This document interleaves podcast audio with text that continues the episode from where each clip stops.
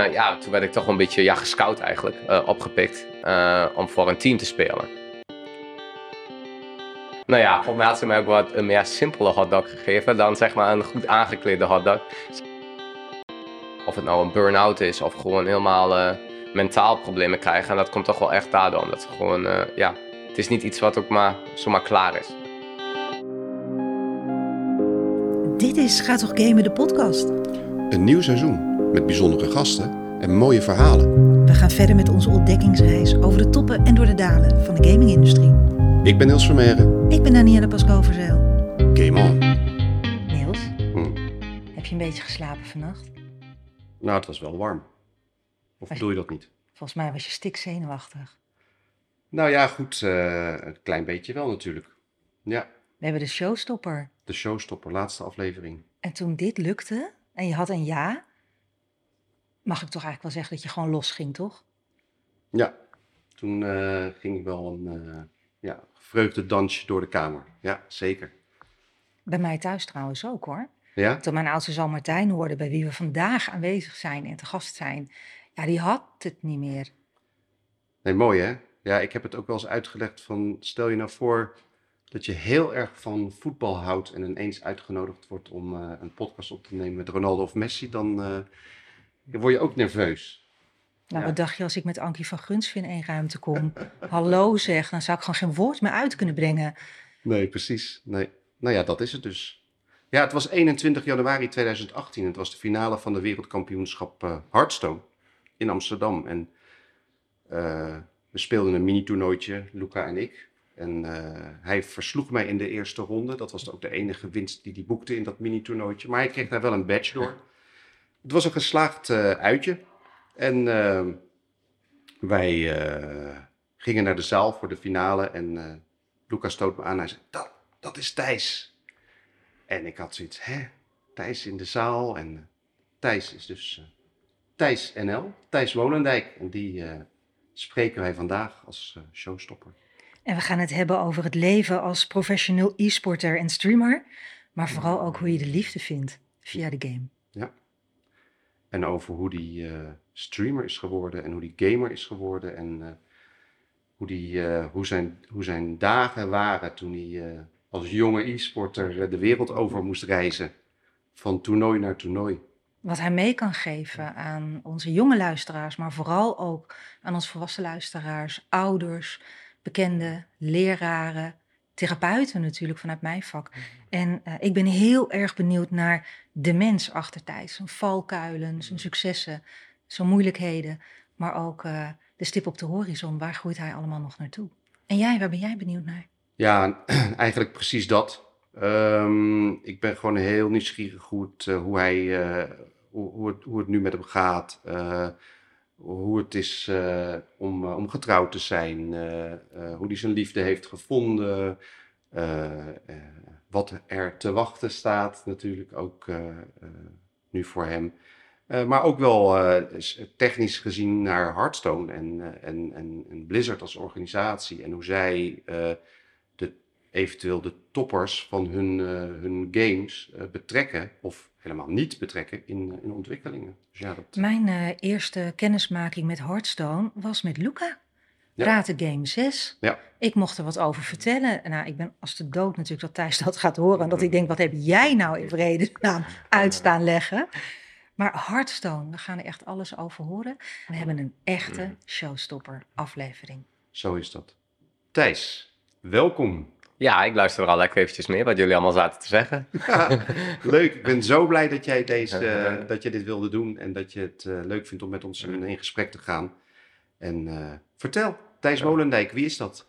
Thijs Molendijk, oh, dat is een, ja, op zich nu een iets langer verhaaltje geworden.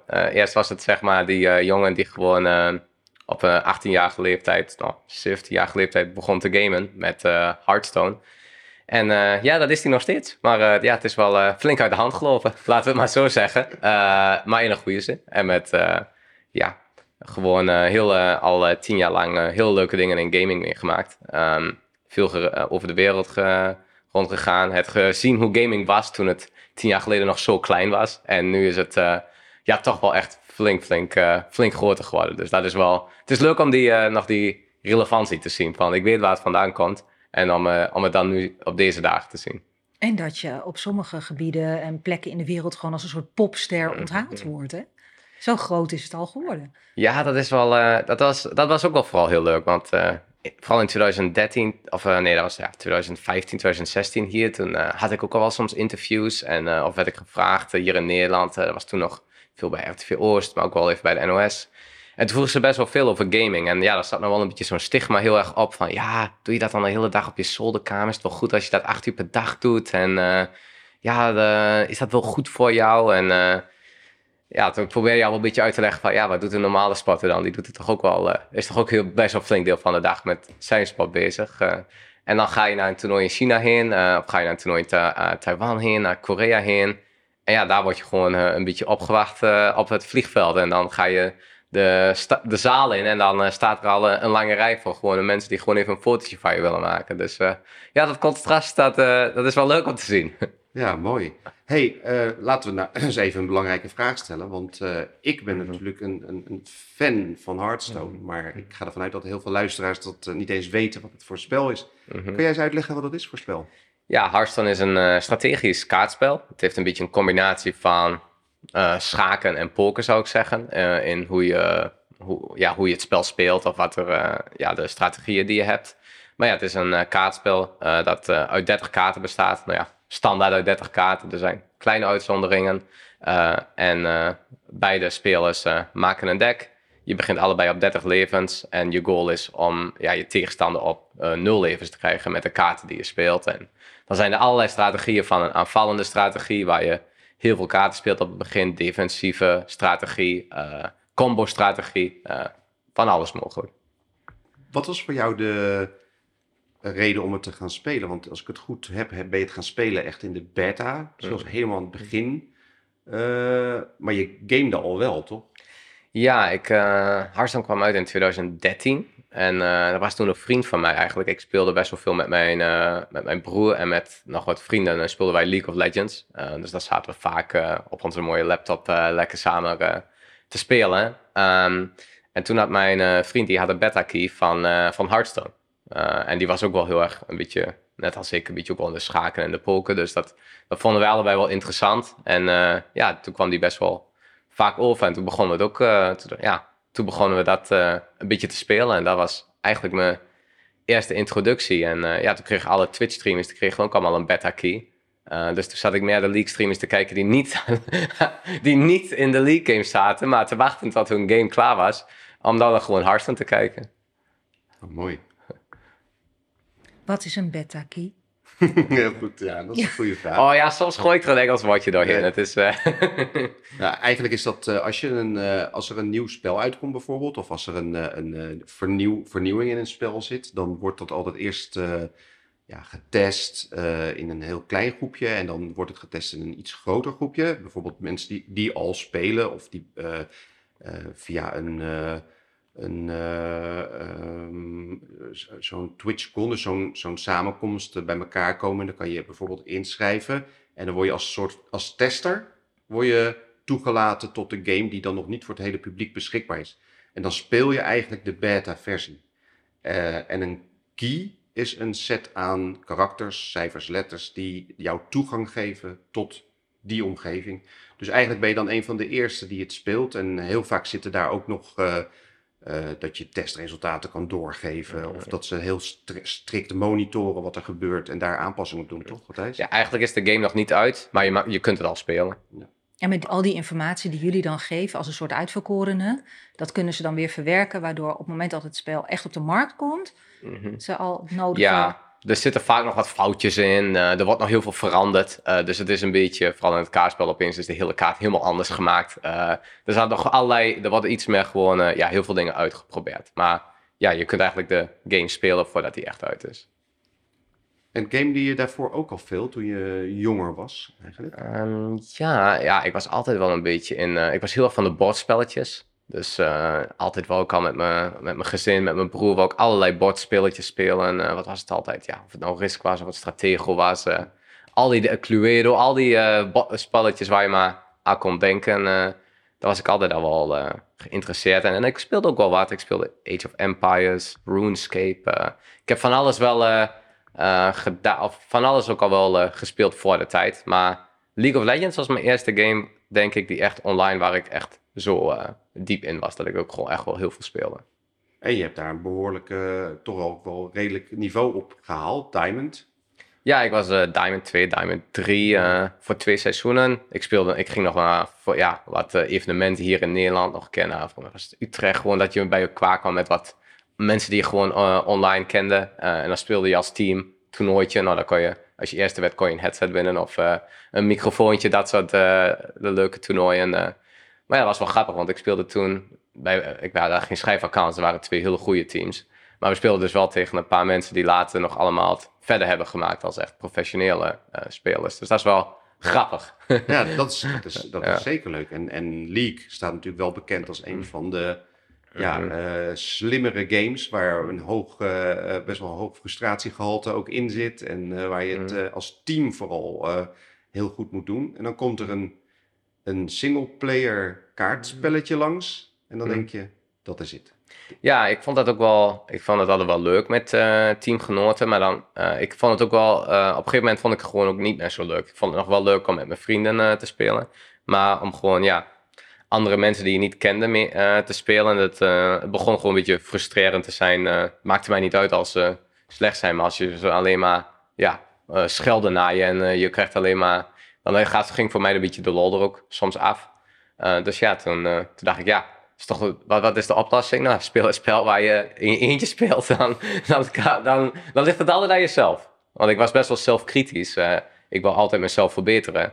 Eh, maar ja, soms in League, eh, ook al wil je zelf verbeteren, je doet dingen fout. Ja, eh, als anderen vijf keer dingen meer fout doen, eh, dan kom je nog nergens. Ehm, dus ja, dat is wel leuk dat ik, eh, en dat was ik altijd, eh, dat was ook altijd wel hoe ik Hearthstone nog steeds speel.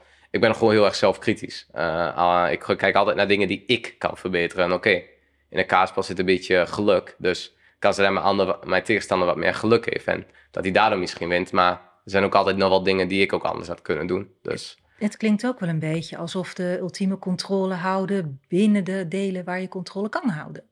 Ja, maar dat is, eh, dat is vooral ook bij een kaartspel zo. Van ja, je speelt toch je, je kansen. Soms sta, heb je bij, best wel weinig kans nog om te winnen. Maar je hebt nog wel 20% kans. Dus dan probeer je er nog van alles uit te halen om dan ja, toch nog te winnen. En dat denk ik wel dat het verschil is tussen een ja, echt een goede speler en een, eh, ja, misschien iemand die daar nog niet is. Van, eh, je, er zijn altijd nog kansen, dus je, je, eigenlijk moet je nooit opgeven. Never concede. Ja, never concede. Eh, almost never concede. Ja, ja.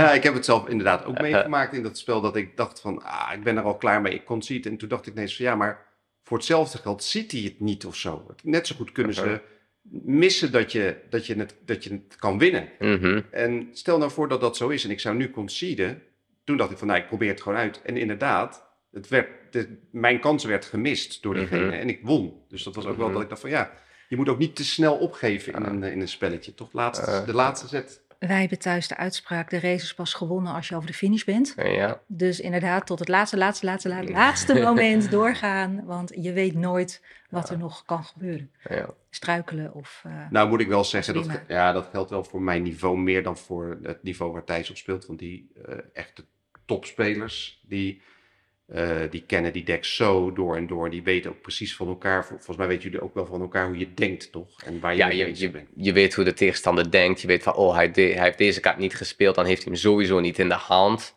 Of hij wacht tot ik die kaart speel. Dus dan zal ik even die kaart spelen. Dan weet ik zeker dat hij het niet heeft.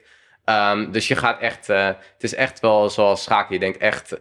Op professioneel niveau denk je gewoon drie, vier... Eigenlijk de hele game al. eh, in je, in je, ja, in je gedachten heb je eigenlijk al de hele... Hoe het kan gaan lopen. En dan zijn er zoveel scenario's. Maar je bent er de hele tijd mee bezig. wat je aan het begin eigenlijk al zei, het is eh, strategisch, maar het is ook net als poker. Mhm. Dan moet je ook heel veel stappen vooruit, eh, vooruit denken.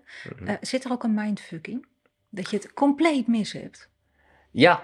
Eh, en wat dan? Soms is dat is soms heel moeilijk. Soms heb je gewoon een tegenstander, die kan je gewoon, die snap je gewoon niet. Die kan Eh, niet lezen, daar kan je die- gewoon niks mee. Ja, of dan denk je eh, eh, van, nou, dat zou die toch wel zo doen. Eh, maar soms, en dat is wel leuk aan internationale toernooien, ehm, mensen hebben soms een heel andere ja, kijk op een deck. Eh, dus je hebt wel een deck en dat wordt eigenlijk bijna altijd hetzelfde wel gespeeld. Ehm, maar dan soms dan heb je gewoon, ja, dan heb je een paar spelers die spelen gewoon het heel anders. Of die spelen gewoon, eh, ja, eh, de, eh, hoe ze een bepaalde class spelen. Gewoon compleet anders. En, dus het gebeurt wel eens. Het gebeurt niet vaak, maar het is me wel eens overkomen dat ik echt denk van, wat gebeurt er nou dan? Ja. Ben je daar dan echt ziek van?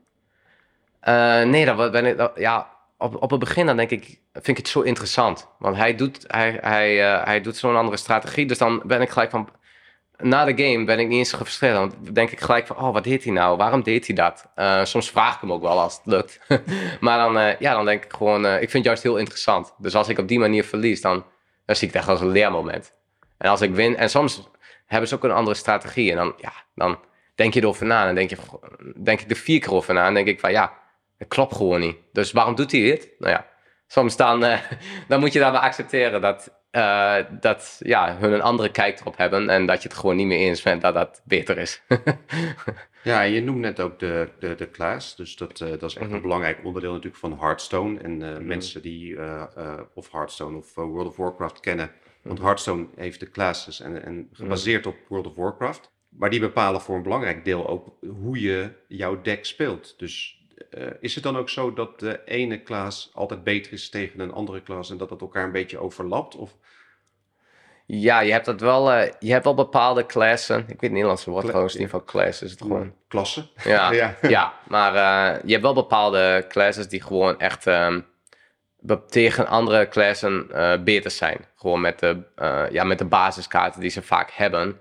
er zijn wel uitzonderingen, want soms in Hearthstone heb je best wel vaak dat de game wordt geüpdate. Dus opeens kan, een class, kan een class best wel veel sterker zijn. Dus dan werkt het niet. Maar over het algemeen heb je wel gewoon bepaalde klassen die, uh, ja, die echt wel uh, beter zijn tegen andere. Ja. Precies. En is dat voor jou dan ook, uh, want ik denk dat bij elke expansion of -huh. Mhm. de verandering in het spel, of als er weer een nieuw onderdeel uitkomt van het spel, -huh. Mhm. dat jouw dagen ook echt gevuld worden met het bouwen van een nieuw deck, testen van de kaarten, testen, uitrekenen. Zoek je zelf dan ook naar de verrassende kaart of naar de verrassende combinatie vaak? Ja, als er een nieuwe, als er echt een nieuwe kaarten allemaal uitkomen, dan, dan is het echt gewoon, uh, ja, dan is het echt feest bij mij. Want dan, dan heb ik, uh, dan kan ik, daar kan ik al de hele tijd naar uitzien. Of dan heb ik er gewoon uh, zoveel zin in. En dan, ja, dan komen er honderd cadeautjes uit met honderd nieuwe kaarten. Dus dan, dan, dan spendeer ik al wel twee dagen gewoon allemaal over die kaarten. Een beetje nadenken wat ik ermee kan doen. Um, dus ja, je kijkt dan, je kijkt vooral in het begin ja, heel erg naar die kaarten die echt, die er echt wel een beetje uitkijken. die echt ook iets uit zichzelf kunnen leveren. Er zijn altijd wel kaarten te vinden, ja, die kunnen een deck iets beter maken. Uh, en dat zie je dan wel na verloop van tijd. Maar op het begin kijk ik juist echt naar die kaarten van, ja, kan ik daar iets speciaals mee doen? En ja, omdat ik nu al zoveel, al tien jaar speel, dan... Je, je kent ook decks van vijf jaar geleden. Dus je hebt ook nog wel een beetje een idee van, uh, ja, je, je legt heel snel conclusies van, ja, dit kan wel werken, dit kan niet werken. oh, dit, nu, nu is deze strategie misschien beter. Ja, dat, deze kaarten kunnen daar ook nog wel bij passen. Ik vind dat altijd zo leuk. Uh, dan kan ik helemaal los gaan. ik wou dat we in plaats van een podcast ook gewoon beeld hadden. Ja. Het is alsof ik naar theater zit te kijken. Jij begint helemaal twee keer zo groot te worden en helemaal te glanzen ervan. En dan zie je Niels echt zo, ja, ja. En ik zit dat zo te bekijken en denk ik, oh wauw, van een wereld. Hey Thijs, voordat jij uh, dit helemaal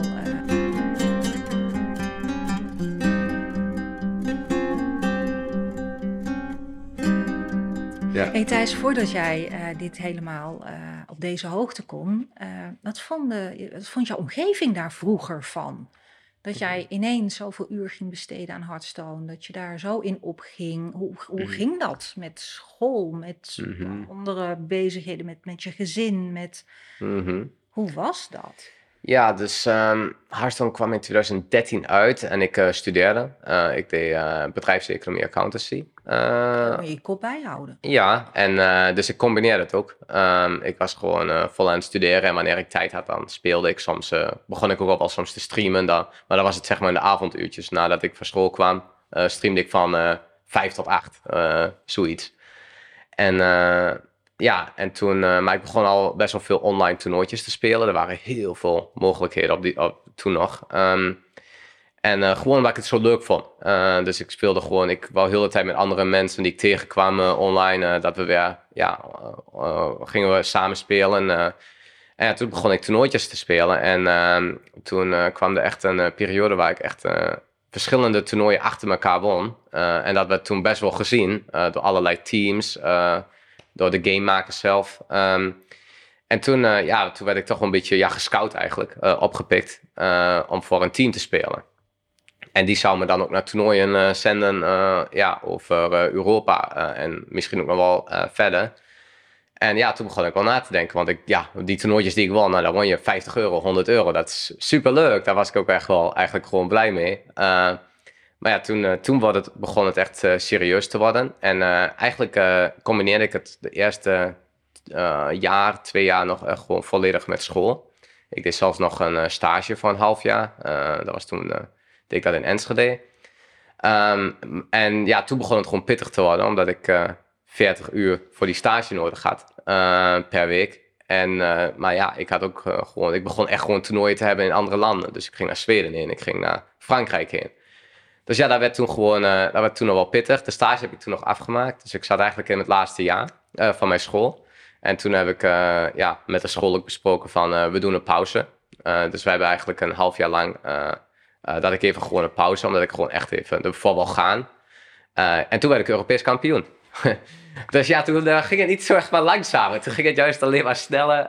en toen kwamen er juist ja, meer teams dat ik ook echt gewoon, na, niet een kleine vergoeding, maar dat ik en reizen voor mij betaalbaar, maar ik kon gewoon echt een salaris ook krijgen. Dus toen dacht ik, ja, nu ben ik Europees kampioen en ik ga nog naar Amerika heen. Ja, ik, daar, wil ik ook, daar kan ik ook niet op school focussen als ik een wereldkampioenschap ga spelen. En dan stond ook wel 100.000 euro nog op het spel. Voor mij op dat moment helemaal niet belangrijk. Ik wil gewoon wereldkampioen worden. Maar ja, toen had ik gewoon van, ja, ik wilde hier nog gewoon even verder voor gaan. Dus toen heb ik mijn school uh, voor nog een half jaar uitgesteld. En ja, toen nog een half jaar. Toen eigenlijk houde ik op het eind mezelf een beetje voor de gek. Maar, en mijn ouders waren ook juist heel erg, um, die, die vonden het juist wel heel leuk voor mij. Ik was best wel een iemand die meer gesloten was. Ik was, ik was altijd heel serieus met mijn school. Dus eigenlijk was ik alleen maar aan het studeren en in mijn boeken. dus die vond het juist wel leuk dat ik ook wat meer naar buiten ging. Of dat ik een beetje ja, rond de wereld ging. Dus toen de eerste Europese kampioenschap was in Zweden. Toen zijn mijn ouders me nog achterna gegaan met de auto. Die, die waren ook op dat evenement kijken hoe ik het deed. Dus nee, die waren eigenlijk best wel... mijn vader volgde het ook nog best wel redelijk. Weet een beetje van Harsten af, maar die weet overal wat te vinden waar hij de toernooien tussenstanden kan kijken en de wedstrijden kan kijken. Dus nee, die, waren, die zijn echt vanaf het begin af aan gewoon heel erg uh, ja, daar geweest voor mij. Een, een van jouw wensen zes jaar geleden was dat er wat meer competitie zou komen en een iets lastiger te bereiken ja, top league in, in Hearthstone. Uiteindelijk kwam eh, Blizzard met het uh, Grandmasters uh, model, waarbij een aantal op basis van punten, een aantal op basis van bewezen diensten of hè, verdiende uh, toernooiprijzen zijn toegevoegd aan de Grandmasters. Um, jij was één van de Grandmasters. En vervolgens nu, vier jaar later, stopt Blizzard ook weer met dat idee. Hm. Hoe kijk je daarop terug? Ja, ik denk dat het eigenlijk best wel een goed idee was van Blizzard. Dus ik denk, eh, ik vind het echt jammer dat ze het niet meer hebben. Ik denk ook wel dat er een paar problemen zaten in hoe ze het deden. Uh, maar ja, ik denk best wel dat het uh, iets was waar ze op, uh, op door konden bouwen. Het was wel heel moeilijk voor nieuwe spelers om erin te komen. Dus dat was wel heel, heel pittig. Dat misschien wel iets meer... je had echt zeg maar de, de top league en dan was er niks. Dus dat, dat was te groot. Um, en daar daar deden ze toen ook wel uh, ietsjes meer aan. Maar ja, dat ze nu er helemaal uh, mee zijn gestapt, denk ik wel dat dat uh, vind ik nog steeds heel jammer. Want je ziet ook wel dat het houdt toch wel. Je, je hebt nu allemaal kleine toernooitjes die er wel hier en daar zijn. Maar ja, het is, ja ze, ze, hebben het er wel helemaal uitgehaald. En dat vind ik nog steeds wel erg jammer. En hoeveel invloed hebben jullie daarop, op dat soort keuzes van Blizzard? Nou, dit, niet. dit soort uh, beslissingen, daar heeft zelfs Blizzard bijna geen uh, stem in. Want die worden echt gewoon in de ja, high top uh, genomen. Dat was gewoon echt allemaal Activision, de, mm. ja, de baas of Blizzard. die dat soort dingen. De, en dan heeft Blizzard ook nog wel iets zeggen, schrap in. Maar ja, dan is de e-sport scene of de e-sport binnen Blizzard.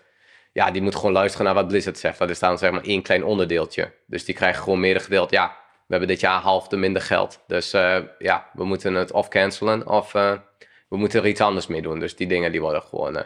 ik was daar op het begin... eh, ze vroegen best wel vaak naar feedback. ook van mij uit. Ehm, vooral in de, de eerste jaren. In 2015, 2016. Maar ja, ik heb zo vaak feedback gegeven. En er wordt nooit iets mee gedaan. Dus toen, ja... Dan denk je op een gegeven moment ook wel van... je wordt er wel bij betrokken, maar op, dezelfde manier eigenlijk ook niet echt. En dat is dus juist wel iets meer verbeterd. Ehm, nu word je er ook wel weer bij betrokken, eh, maar nu wordt er ook wel meer naar je, ge- of ja, waarderen het ook meer. En dat wordt soms ook wel, vooral bij als er kleine kaarten, ehm, of als er een patch komt, eh dan vragen ze best wel van, ja, wat is nou echt een probleemkaart? Wat, welke kaart moeten we aanpakken? En daar wordt nu juist ook wel heel veel mee gedaan. Dus er is ook wel echt wel een groep eh, bij Blizzard waar, eh, ja, die ze vragen, en waar ik er ook een van ben, eh, van ja, wat moeten we nu eh, met de nieuwe updates van de game?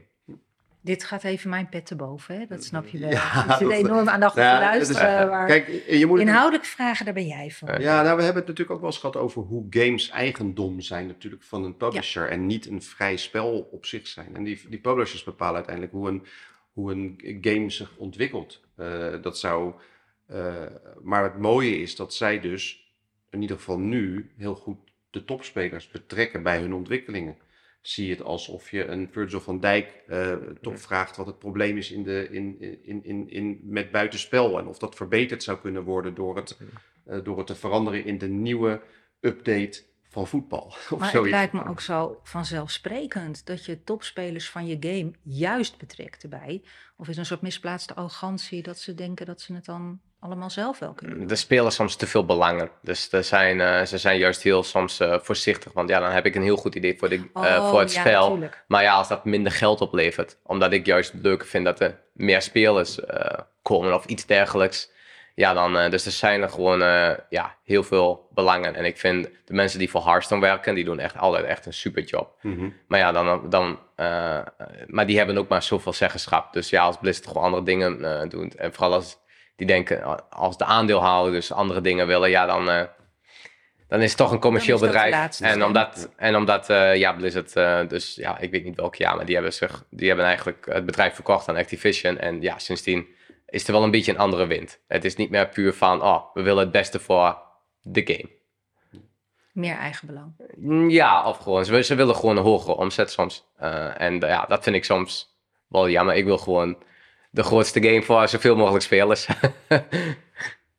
Ja, en eh, en dat speelt ook bij andere Blizzard Ja. games. Hoor. Dat is niet alleen Hearthstone, dat is ook World of Warcraft, dat is ook eh, Diablo, dat is, dat is Overwatch nog Ja. in het kwadraat. Dan moet ik eerlijk zeggen dat Hearthstone het nog het beste heeft. Want die andere games, als ik daar de verhalen soms hoor, denk ik echt van, ja, dan heeft Overwatch hier drie jaar lang niet één patch gehad. denk ik, echt?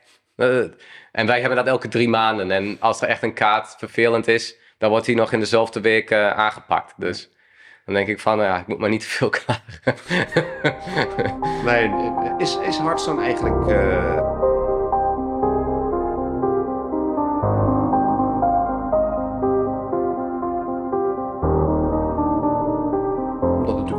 individueel spel is, lijkt het me ook relatief makkelijk om kleine toernooitjes daarvoor te organiseren. Hoe is Blizzard Activision daarin? Vinden ze dat prima als mensen dat doen? Of, Eh, nou ja, ik heb één heel groot toernooi gehouden vorig jaar. Dat was de Thijs Tavern. Die was ook op eh, TwitchCon. Mhm. Ehm, en dat, had, eh, ja, dat had ook nog een 50.000 dollar prijzenpot. Die en Twitch en Blizzard vooral hebben gesponsord. Dus dat was echt helemaal top. Maar dat was wel een van de echt eerste toernooien waar Blizzard ook echt ja, heel erg ja, supportive eh, voor was. Eh, in principe, als je een, een over de 10.000 dollar hebt, dan eh, moet je daar een akkoord voor hebben van Blizzard. Dus die mag je niet zomaar houden, omdat het hun game is. Ehm, dus het is best wel, en daar doen ze niet altijd heel makkelijk in. Dan is het best wel van, willen ze wel wat dingen weten. En je mag bepaalde ja, dingen niet promoten en allemaal dat soort dingen. Ehm, dus ehm, ze je moet altijd, ja, je hebt bij- bijna altijd wel toestemming nodig. Natuurlijk kun je een leuk toernooitje houden met je vrienden en met nog, of in Nederland eh, in het uh, klein, dan, dan, is, dan doen ze het niet moeilijk over. Maar als je echt iets groot wil, ja, dan, eh, dan moet je er toestemming voor hebben. En hoe doe je dat dan? Hoe doe je zoiets dan? Een, een, Zo'n toernooi organiseren? Eh, Zeg je dan van eh, tegen organisatie van TwitchCon, dit wil ik doen? Of benaderen ze jou? Of hoe heb je, hoe heb je dat aangepakt? Ja, dus het, uh, het toernooi wat we dit jaar hebben gedaan op TwitchCon, uh, dat was echt gewoon een samenwerking van Twitch en mij vooral. Uh, omdat wij een, ja, we wouden iets doen op TwitchCon. Eh, en ja, dat leek ons gewoon een, een echt een, toernooi en een Hearthstone toernooi. een leuk idee. En, maar dat was ook wel echt mijn idee. Ja, dan moet je echt iets van een, een tavern hebben. Dat past gewoon heel erg bij Hearthstone. om het ook gewoon, ja, dat mensen naar binnen kunnen lopen, nog iets van de wedstrijd kunnen kijken. Ehm, en zo, uh, en eerst hadden we gewoon iets van, ja, we willen het online doen. Uh, dat was eigenlijk al iets wat we wouden doen. Maar ja, toen kwam TwitchCon, was in Amsterdam. Dus toen dachten we ook van, ja, dan moeten we het eigenlijk gewoon... Uh, dat moet, dat, dit is een mooie kans om het dan toch ook op die manier te doen. Dus, en ja, toen werd uiteindelijk ook Blizzard erbij betrokken. En toen dachten we van, ja, nou, hopelijk dat het goed gaat. Maar nee, ze waren juist heel erg... ze vonden het juist ook een heel leuk en goed idee. Ja, dan hoop je eigenlijk dat het een soort van aansprekend iets is wat, wat goed gevolg gaat mhm. krijgen hè, in de toekomst. Is daar al iets over bekend? Kun je, kun je meer van dit soort initiatieven doen, op, ook op andere plekken misschien? Ja, de, ik, uh, ik denk zeker nog wel dat er wel meer uh, van dit soort mogelijkheden zijn. Het is wel, je moet gewoon wel echt groot, als je het echt groot wil doen, ja, dan moet je natuurlijk wel of sponsoren hebben, of je moet gewoon ja, samen werken op een of andere manier. Um, maar ik denk zeker wel, uh, als ik kijk naar hoe leuk mensen het vonden. En ja, mensen weten nog steeds wie het toernooi won. Uh, heel veel mensen tenminste. En als je vraagt, weten jullie nog wie wereldkampioen is geworden? Dan is het al... Dus je ziet wel dat het heel veel impact heeft. Uh, de, want ja, de wereldkampioenschappen werden juist alleen maar online gehouden de laatste jaren. En dat heeft toch wel heeft toch wel iets van de charme weggehaald. Uh, dus ik hoop dat er sowieso nog wel. Er was vorige week een best wel goed toernooi. Frankrijk, daar kwamen ook heel veel mensen op af. Dus je ziet wel dat, het, dat, dat die animo er nog zeker wel is. Dus eigenlijk pakt voor een deel ook de community het op, daar waar Blizzard het zelf laat liggen met het stoppen van de Grandmasters.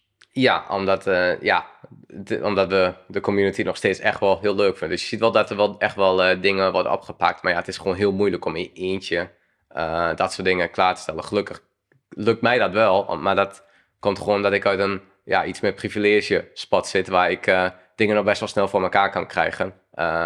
Um, en ja, dan investeer ik er ook gewoon wat in. Daar heb ik ook geen moeite mee. En ja, ik heb, we hebben toch wel aardig wat kijkers, dus ja, dan krijg je een sponsor iets makkelijker. Dus er zijn nog wel, er zijn wel dingen mogelijk en ik wil het graag ook nog doen. Nou ja, nu is het gewoon privé even iets moeilijker, heb ik niet zoveel tijd ervoor. Want het is van alles uh, hier in het huis uh, wat we nog willen doen voordat de kleine komt. Ja. Um, maar dat is een topic waar we later nog wel even over kunnen praten. Daar gaan we, later, gaan we later zeker over praten. Want uh, ja, dat is natuurlijk heel, heel mooi. Um, je noemt net Twitch. ook voor de luisteraars. ik denk dat de meesten het inmiddels wel kennen. Maar wie het niet kent is een streamingplatform. Waarin zowel gamers als mensen die iets anders laten zien uh, hun video online live hebben en mensen kunnen allemaal aanhaken en kijken en reageren. Dat doe je ook al best wel een tijd. Ja, eigenlijk doe ik het al sinds het begin wel van 2014 denk ik dat ik ermee was begonnen. Maar dan was het echt zo van ja, ik doe het twee avonden in de week wanneer ik van school vrij ben of wanneer ik even tijd heb. Dan doe ik het even. Uh, maar dat ben, ik, uh, dat ben ik toen steeds meer gaan doen. Nou ja, 2015 en 2016 ook nog. Toen reisde ik nog heel veel. Dus dan ja, was ik meer weekenden niet in Nederland dan wel in Nederland voor allerlei toernooien. En toen na de tweede wereldkampioenschap uh, waar ik speelde, en dat ik twee keer Europees kampioen ben geworden, toen had ik echt even, dacht ik van ja, nu wil ik ook even volledig voor het streamen gaan. Want ik zag ook wel van ja, je kunt wel altijd door blijven gaan in de wedstrijden. Maar ja, het is en heel stressvol en het is ook voor je eigen ja, groei is het gewoon ook wel heel goed om dat op te pakken. En dan heb je ook nog eventueel uh, toekomstperspectief. Um, naast dat je gewoon competitief op een hoog niveau speelt. En ik vond het zo leuk. Het is gewoon super leuk. Ik denk van ja, ik kan in mijn eentje spelen. Kan ook met meerdere spelen. En dan maken we er een, een, leuk, gewoon een heel leuk iets van. Dus het, het, verschil is ook van, ik vind streamen gewoon heel erg leuk. dus ik doe het elke dag met plezier. En ik denk dat ik sinds 2017 het ook wel, ja, eigenlijk wel vijf keer per dag sowieso doe. Mm. Vijf keer per uh, sorry, vijf keer per week. Vijf keer per dag is wel een dus, beetje, uh, ja. nee, maar goed, inderdaad. Dat, dat, en dat is ook wel bijzonder hè, voor de mensen die luisteren en Thijs niet helemaal kennen. Uh, acht, bijna 800.000 volgers op Twitch. Dus dat is, en, Je weet het beter dan mij. En, en als je kijkt naar, als je kijkt naar in, de, in de hoogtijdagen waren er gewoon meer dan 15.000 kijkers op een gegeven moment. En nu nog steeds, als je als je online gaat, dan loopt die teller snel op naar de 4000 kijkers. Dus er zitten echt wel mensen te wachten op, uh, op het moment dat Thijs live gaat. Uh, Mhm. Bereid je daar ook echt helemaal op voor op zo'n moment? Dat je, of is het voor jou gewoon een kwestie van spel opstarten, computer aan? Eh, ik, ik had altijd wel dat ik er echt wel een beetje op voorbereidde, maar eh, nee, ach, eigenlijk bereid ik me nooit echt helemaal eh, op voor. Voor mij is het gewoon van, ik laat me gewoon, het is toch in mijn woonkamer of, of in- waar het dan ook is. Dus ik, ik zorg wel dat het, de technische kant allemaal goed is. Dus daar bereid ik me wel op voor, dat de stream goed staat, camera en dat alle connecties en alles eh, goed is. Maar voor de rest, eh, nee, ik, eh, ik klik op start en meestal douche ik voor de tijd. Af en toe een keertje niet. Eh, mijn haar doe ik in drie seconden of ik doe het niet. dat, dat soort dingen, dat maakt me eigenlijk dat maakt me helemaal niet uit. Maar het is ook wel juist leuk, omdat je kunt echt zien. Ik sta bijna elke dag om tien uur. En ja, je hebt gewoon, het zit ook echt gewoon in het ritme van mensen van... Ja, ik doe mijn ontbijt. Dan doe ik mooi met, op de achtergrond doe ik het stream. Ehm, en dan eh, zeg ik even hi. Of dan doen we nog even, eh, zeg ik eh, ja, even gewoon gedag zeggen. dat vind ik juist het leuke. Het zit echt in, in de routine van mensen. En ze- ja, je kunt een krantje lezen of je kijkt de stream. Het is echt een... begin- Dat vind ik wel echt heel leuk. Hoe leg jij nou uit aan mensen in de rij bij de bakker, bij wijze van Mhm. spreken, wat jij doet? Wat jouw werk is, wat jouw vak is, wat jouw beroep is? Ja, ik, nou, eigenlijk doe ik dus ook twee dingen. Ehm, ik ben en een eh, competitieve speler. Eh, dus ik leg gewoon uit, ja, ik speel gewoon op eh, heel hoog niveau. eh speel ik games. En ik ben twee keer Europees kampioen geworden, zeg ik dan vaak. Dan hebben ze iets een idee. En ja, streamen eh, zeg ik vaak van, ja, ik, maak, ik heb mijn eigen tv-kanaal. Ja. Ik heb mijn eigen tv-kanaal. Ja, dat is Ja, dus- dus ja, mooi, Ja. ja. Het is eigen tv-kanaal. En het enige verschil is van, ja, je, kunt, je hebt meer interactie met mensen. Als je naar tv kijkt, dan kijk je je favoriete serie of programma. Maar bij mij, je kunt als kijker gewoon de hele tijd met mij communiceren. Het Als is real life. Ja, en alles is live. Ja. Dus het is echt, eh, het is live tv. Een blooper, ja, die pak je ook mee. Daar heb ik ook genoeg meegemaakt over de jaren. Sterker nog, dat is de lol. De bloepers Ja. worden ook geklipt. Hè? Ja. En, de- en die blijven voor altijd bewaard. Ja, en dat vind ik dus juist ook wel leuk. Ik heb niet zo van, oh, het moet allemaal zo perfect, picture perfect. Ik heb juist meer van, het is juist leuk als het niet eh, perfect is. Dan, eh, je, eh, heel veel komt ook gewoon, ja, improviserend. En eh, even over dat streamen. eh, daar gebeuren ook wel eens dingen die toch wel lelijk zijn, zeg maar. En er zijn wel in een stream heb je natuurlijk je hebt de streamer, je hebt de moderators, dus er wordt ook altijd wel gekeken. Maar ik merk bij jouw stream dat een, de, de chat heel vrij is. Dus Mhm. eigenlijk best wel, eh er mag een hoop. Ehm, en, eh, maar er zijn ook wel streams die daar veel st- strenger in zijn of veel strikter in zijn. En, eh, maar je ziet ook toch wel eens berichtjes langskomen dat je denkt van oei, dat is, Mhm. eh, wat, wat vervelend voor de streamer dat iemand zoiets zegt. Betekent dat dat de hufter dus ook toegang heeft? Ja, absoluut, de hufter zit gewoon tussen in de, die zit gewoon, die kijkt gewoon mee en die reageert ook nog eens. Eh, en afhankelijk van welke streamkanaal je kijkt, eh, is de hufter wel of niet eh, eh, in staat om zijn, om zijn dingen te zeggen. Hoe, hoe heb je dat ervaren zelf, die, dat soort kijkers? Ja, ik denk echt dat het ligt echt aan je, jezelf en je eigen stream. Als jij ehm, gewoon streamt op jouw manier en het is heel erg gericht op positiviteit, het is heel erg gericht om lol hebben, dan heb je die kijkers ook wel, maar die, ja, die willen op een gegeven moment toch niet meer kijken. Dat is niet hun ding. Die vinden het juist veel leuker als je een stream hebt die alleen maar met het drama bezig is, die alleen maar scheldwoorden zegt. Ehm, dus ik moet eerlijk zeggen, eh, ik denk echt dat eh, de, de chat eh, die je hebt, die reflecteert jou. Dat is echt wel een beetje het idee dat ik heb. En vandaar denk ik ook dat er juist, ja, het, het gebeurt ook wel in mijn stream, maar het gebeurt ook wel weer veel minder. Dat wij hebben gewoon, de meeste kijkers, is gewoon een hele positieve community. Die zijn er echt van elkaar. Dus die, je hebt ook heel vaak wel mensen die elkaar dan na de tijd steunen met dingen als er een moeilijke periode is, die elkaar berichtjes geven. Ehm, maar ja, natuurlijk zijn er ook wel eh, lelijke berichten. Ik heb een beetje van als ze lelijke dingen tegen mij zeggen, doet mij niet zoveel. Eh, dus dat maakt niet zoveel uit. Ik vind het wel wat moeilijker als de, ja, als echt persoonlijke dingen over je vrouw worden gezegd. Of als de dingen echt. eh, ik, ik vind het moeilijker als ze tegen andere mensen zeggen. Of het nou familie is, mijn vrouw is, of als het andere kijkers is. Ja, dat vind ik niet leuk. En dan. Eh, daar zijn mijn moderators er ook nog wel redelijk eh, streng op, gelukkig. Ehm, Maar ja, als het op mezelf is, heb ik er gewoon... eh, heeft mijn vrouw er meer moeite mee dan dat ik er moeite mee heb. Die vindt dat juist niet leuk. Is het ook niet zo dat op het moment dat je er aandacht geeft, geef je ze natuurlijk een podium. En dan is dat hun momentje of fame. Want kijk nou, die krijgen aandacht van Thijs. Dat je niet denkt van, joh, barst, ik reageer er niet eens op. Nou, ik reageer er ook eigenlijk nooit op. Het, het eigenlijk reageer ik er nooit op. En soms maak ik er ook wel een grapje van. Nou, dan, of, dan doe ik het gewoon letterlijk. Dan, eh, dan, share screen, of dan laat ik gewoon mijn, eh, mijn eh, scherm schieten en dan zie ik gewoon ban. dus dan maak ik er een grapje van. Dus nee, eh, nee daar, heb, daar heb ik ook gewoon geen, geen zin in. Ik wil er geen energie aan verspillen. Dus ehm, eigenlijk eh, als ik dat soort berichten zie, dan eh, ja, laat ik ze gewoon voorbij vliegen. En die zijn snel weg in jouw stream, dat soort berichten. Want Ja, Die chat die, eh, die gaat Mhm. helemaal los en zo'n zo'n bericht verdwijnt gewoon vliegensvlug uit beeld vaak. ja, die, dat geluk heb ik ook wel. Ik- Dat, zegt, eh, dat, dat heb ik ook wel vaak. Ik zie ze ook gewoon niet. Nee. Want ik kan ook niet, eh, ja, omdat ik wel aardig wat kijkers heb, ehm, kun je, ik zie ook bericht niet. Dat lukt gewoon, oh, sorry, Eh, dat lukt gewoon niet. Nee. Voor, de, voor de luisteraar, als je kijkt naar een stream van, eh, van Thijs en eh, je probeert de chat te volgen, dan moet je over een enorm hoog leestempo beschikken. Want dat is soms echt niet te doen. Ik ben soms ook wel eens terug aan het bladeren. Ik denk, wat, waar ging het nou precies over? Ik denk, ja, oké, het is ook gewoon niet te doen. dus, maar dat maakt het ook wel leuk, want dat is eigenlijk een soort van kakelend kippenhok af en toe. en, eh, en ondertussen speelt hij, eh, speelt hij lekker zijn spelletje en eh, laat hij zien welke, welke mooie decks hij, hij aan het uitproberen is. hoe kies je eigenlijk je moderators? Als, ik vraag dit ook. er zijn heel veel jonge mensen, kinderen waarschijnlijk ook. Hè, de Mhm. ouders luisteren deze podcast. Die, die ervan dromen streamer te worden. Of die ervan dromen om professional gamer te worden. Maar Mhm. ehm, mijn vraag is, hoe kies je je moderator?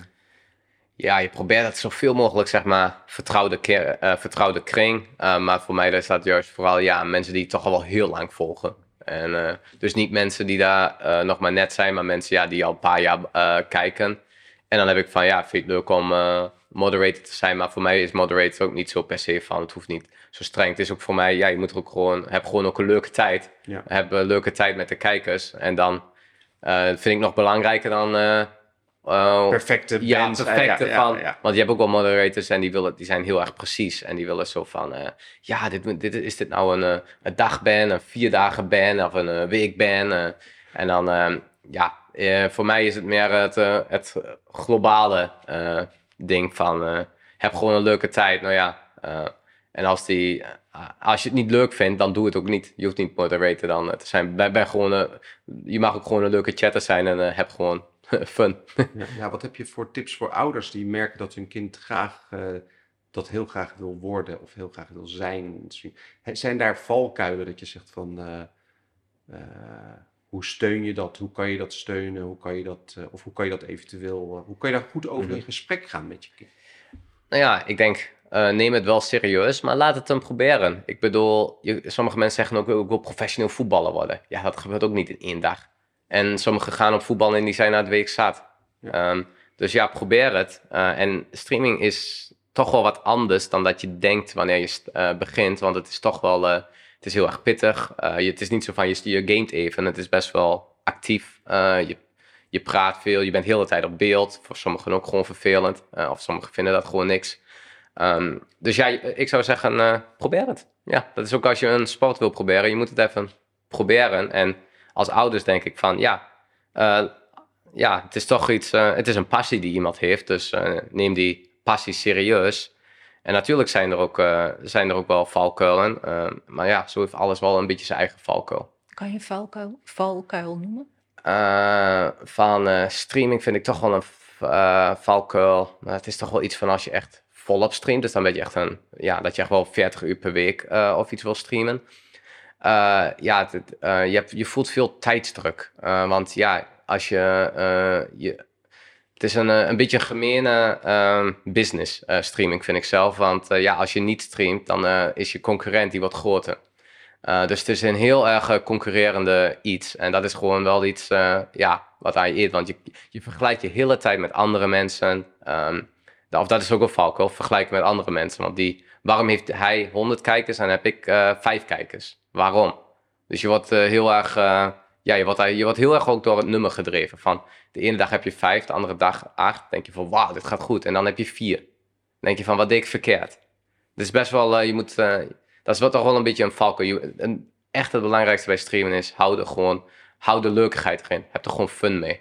Dat is echt het belangrijkste, want anders hou je het in de lange termijn, hou je het gewoon niet vol. Dan, dan, dan doe je jezelf meer kwaad eh, dan goed. En dat is ook echt wel een valkuil bij streamers, want er zijn toch wel heel veel streamers die echt, eh, ja, die gewoon allerlei, eh, ja, of het nou een burn-out is of gewoon helemaal mentaal problemen krijgen. En dat komt toch wel echt daardoor, omdat ze gewoon, ja, het is niet iets wat ook maar zomaar klaar is om vijf uur. Je zou eigenlijk gewoon streamers, coaches moeten hebben. Ja, eh, dat is wel iets wat handig zou zijn. Om iemand gezond te houden, toch? Ja, dat is gewoon het moeilijke bij dingen als ja, een streamcoach op Twitch of YouTube of waar het dan al is. Dat zijn gewoon commerciële bedrijven. Dus die, die, ja, die vinden toch, uiteindelijk is toch, eh, ja, doe je, stream je meer, verdien je meer. Dus ik heb ook gewoon, dat is bij mij ook nog gewoon, eh, ja, als ik meer stream, verdien ik meer. Als ik minder stream, verdien ik minder. Ja. En daar, als je daar gewoon heel erg op focust, van ik wil meer verdienen. Ja, de, de manier is om meer te streamen. Hoe zit het dan met verslavingen voor streamers? Ehm, niet willen missen, het constant on top willen blijven. Het... Ja, dat, dat, het eh, missing out Ja. ehm, is echt een heel groot streamen ding. Eh, dat, ze echt, ja, dat je gewoon echt, eh, zelfs ik had het ook, ik had gewoon eh, periodes waar ik gewoon zeven dagen per week stream. Of dat heb ik echt wel twee, drie jaar lang gedaan. Nou ja, voor mij was het omdat ik het leuk vind. Dus dat gaat nog. Maar ja, heel veel streamers hebben ook van, ja, als ik nu niet stream, dan verlies ik mijn kijkers. Dus ik moet streamen. Dan doen ze het uit angst. En dan doen ze het uit, ja, dan doen ze het eigenlijk gewoon, eh, gewoon deels uit angst. Hebben er ook even geen zin meer in. Maar ze hebben van ja, eh, ik moet elke dag sowieso vijf uur streamen. Dus ook al voel je een dag niet goed, moet je toch nog wel die uren volmaken. Ehm dus ja, dus het, dat is wel echt een. eh, dat, ja, dat zie je gewoon ook heel veel. Je hebt heel veel streamers die na een bepaalde tijd zeggen van ik. Want streamers hebben ook geen vakantie. En dat is het heel. Nee, het gaat klokken. Dat is heel eh, pittig van, je kunt een vakantie nemen, en dat, natuurlijk kan het. Maar dan heb je een hele grote kans dat, half, dat de helft van je kijkers weggaan omdat die naar een andere stream gaan. Het is gewoon echt wel een, eh, ja, heel eh, pittig. Ik heb ook, nou ja, sinds de negen jaar, eerste negen jaar dat ik streamde, heb ik eigenlijk ook nooit vakantie gehad. Eh daar koos ik zelf voor. Nu wel weer hoor, nu doe ik het ook, maar het, het had voor mij ook geen prioriteit. Dus dat is niet helemaal eh, natuurlijk eerlijk. Eh, omdat ik het ook gewoon, ja, ik, eh, ik vond het, ik- ja, ik was gewoon, gewoon puur daar voor aan het gaan, voor het competitieve en voor, en voor het streamen. Maar het is dus eigenlijk er zijn of vergeten worden. Eh, Dat is toch een enorme roofbouw op je systeem, fysiek, mentaal, emotioneel, psychisch, spiritueel. Ja.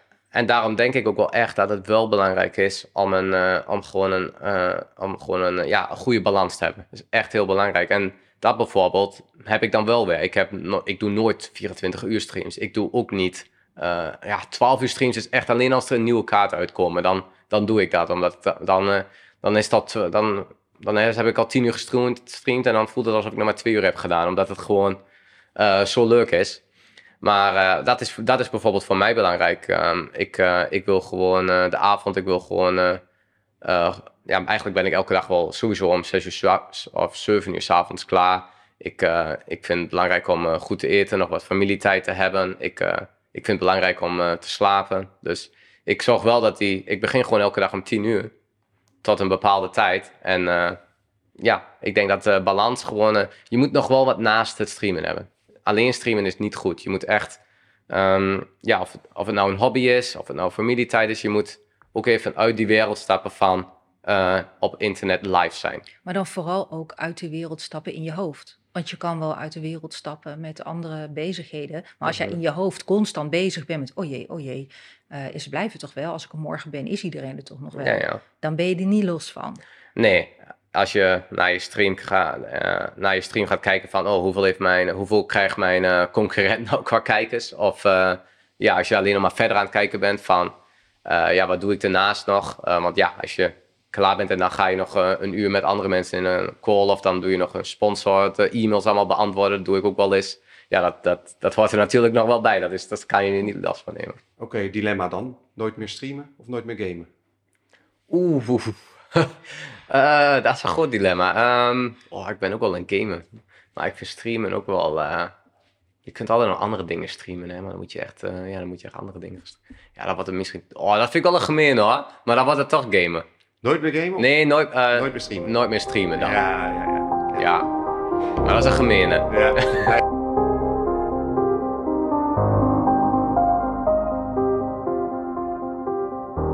ik wil heel graag naar jouw tienerjaar. Mhm. Hoe was jij als pubert? Als puber, poeh. Ja. ehm, nou ja, ik, eh, ik was heel erg... eh, ik was, eh, ik voetbalde op hoog niveau. Ehm, dus ik zat echt in een selectie-elftal. Dat was, ja, dat was de, ik kom uit Twente. Dan speelde ik daar in ja, selectie-elftal. En dat, ja, dus dat, ik voetbalde vier keer per week. Soms bijna vijf keer per week En welke leeftijd had je toen? Ja, jong. Negen, tien. Echt eh, heel jong. Dat was echt de E'tjes en de F'jes. Ehm, en eh, ja, toen waren we ook nog eh, echt kampioen toen in de E'tjes. Ehm, en toen gingen heel veel mensen allemaal naar Twente heen en naar Heracles heen. Heel veel van mijn teamgenoten. Ik niet. Ik bleef daar voetballen. En toen, ja, tien jaar heb ik ook een niet zo leuke leeftijd meegemaakt. Ehm, ik had ook, ja, ik, ik werd, of ik was ook echt ziek in die tijd. Had ik echt een, ja, een eetstoornis. Dus dat was heel pittig. En welke leeftijd had je toen?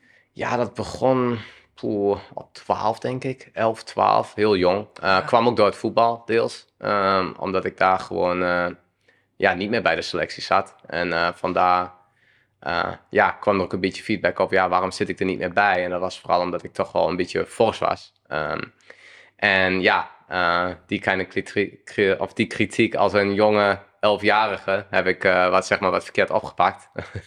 Ja, wat En- is verkeerd oppakken? ja. Je zei dus ook, ja, je bent zelf kritisch, dus dat zit Uh-huh. gewoon al in je karakter. En als dan zoiets tegen je Mhm. gezegd wordt, dat slaat in. Mhm. Dus ja, daar heb ik toen eh, echt wel ja, drie, of, ja, drie jaar lang niet thuis gewoond. Eh, allemaal klinieken langs geweest, ziekenhuizen, echt eh, van alles meegemaakt. En ja, ook nog wel een tijd, zeg maar wel vanuit huis nog naar school. Maar ja, dat, was, dat ging ook niet echt als een goede combo met de middelbare school. Omdat, eh, ja, werd ik ook zeg maar meer gepest. Eh, ik voelde me gewoon een beetje, ja, ik voelde me gewoon niet lekker. Eh, en dat was gewoon, ja, ik voel, het was meer, ja, echt dat ik me alleen voelde. Dus daar, ja, dat was juist wel een hele pittige tijd. Ehm, ja, en ook vooral omdat ik in allerlei klinieken was. Ehm, en ja, toen ik toen weer, zeg maar, toen ging ik begeleid wonen op een leeftijd van 17. Eh, en ik was eigenlijk nog steeds gewoon helemaal ziek hoor. Eh, maar toen ging ik begeleid wonen omdat het gewoon niet echt lukte in eh, klinieken. En ehm, ja, toen ik naar de, ja, toen naar de hogeschool ging, ja, toen ging het langzaam allemaal een beetje beter. Omdat ik me toen toch wel wat meer ja, prettig voelde. Mensen waren toch wel ja, iets ouder geworden. Dus die, ja, die, die nemen je meer zoals je bent. En eh, ja, toen kwam ook de gaming. Vond ik toch ook een beetje ja, een leuke uitzicht in. Dus ik, eh, ehm, ik vind gaming ook wel iets. Gaming is, ehm, is toch wel iets sociaals. Het is anders sociaal. Maar het is ook nog wel weer een sociaal iets. Waar je ja, toch met andere mensen bezig bent. Je speelt een game samen. Eh, je ziet elkaar natuurlijk niet, eh, misschien.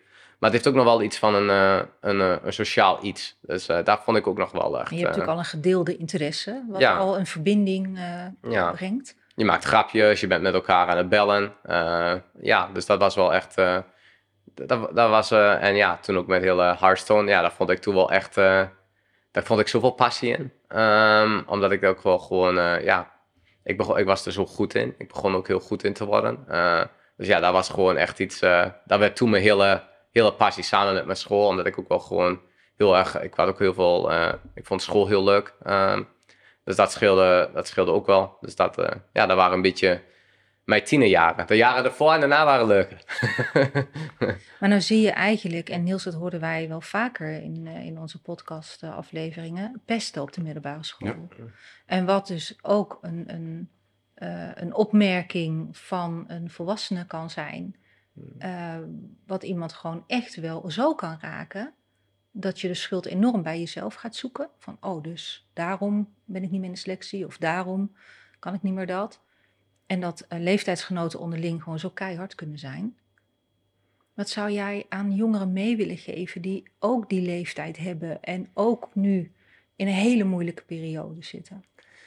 Nou ja, moeilijke, moeilijke periodes, die maak je gewoon mee. Eh, eh, ik denk dat heel veel wel op een bepaalde leeftijd iets meemaken. Ik zie het ook soms als een, ja, ook wel weer een geluk iets. Want ik ben er juist ook heel erg sterk door geworden. En hoe, hoe ben je er sterk door geworden? Wat is, nou, wat is sterk geworden? Nou ja, ik denk omdat ik gewoon in die periode voelde ik me ook gewoon heel erg onzeker. Ehm, ik voelde me gewoon, eh, ja, niet, eh, niet eh, prettig. En, maar ja, je moet gewoon blij zijn met wie je bent. Iedereen is een beetje anders. Ehm, en ik ben heel erg trots. Ik ben ook wel gewoon heel erg trots op mezelf. En ik zou toch wel, ja, ik als advies geven, ben gewoon trots op jezelf. Ehm, je bent een heel goed persoon. Uh, vooral als je gepest wordt. Uh, ja, dat zijn vaak de mensen die op latere leeftijd er heel veel of spijt van hebben.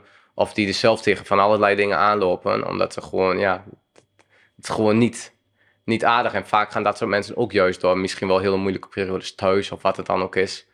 Um, dus ja, ik zou echt zeggen van, uh, ja, laat je, probeer het, uh, la, laat, je er gewoon, laat het gewoon links liggen. het is, ja, het is niet waard. En, en als je dat niet lukt, hè, je hebt in het Engels zelfs ze hurt people, hurt people. Mm kwetste mensen, kwetste mensen. Maar als je het niet naast je kan laten liggen, zoek hulp. Ja, zoek hulp. Ik bedoel, bij mij kwam de hulp op een gegeven moment omdat ik juist, omdat ik gewoon zo, ja, ik, uh, omdat ik gewoon zo mager was, dat het automatisch naar het ziekenhuis heen moest. En mijn hart was gewoon heel laag, was echt rond de 50 wanneer ik sliep. Dus het was echt gewoon heel laag. Dus mij kwam er een medische reden helemaal bij kijken. Maar ja, probeer iemand te vinden waar je mee kan praten. En dat, zijn, is niet, dat hoeft niet, het zou mooi zijn als dat je ouders zijn, maar als dat je ouders gewoon niet zijn.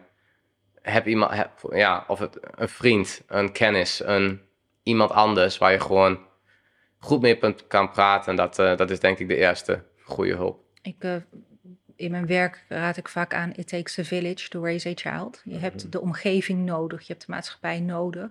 Dus wat jou mhm. ook zegt, als je het niet bij de een kan vinden, zoek dan iemand uh, waar je wel je verhaal bij, bij kwijt kan. Wat kan je ouders aanraden of leerkrachten aanraden als zij zien van hé, hey, dit gaat echt helemaal niet goed. We hebben hier te maken met een, een, een tiener een jongen die uh, een, een, met een eetstoornis worstelt. Wat kunnen zij doen?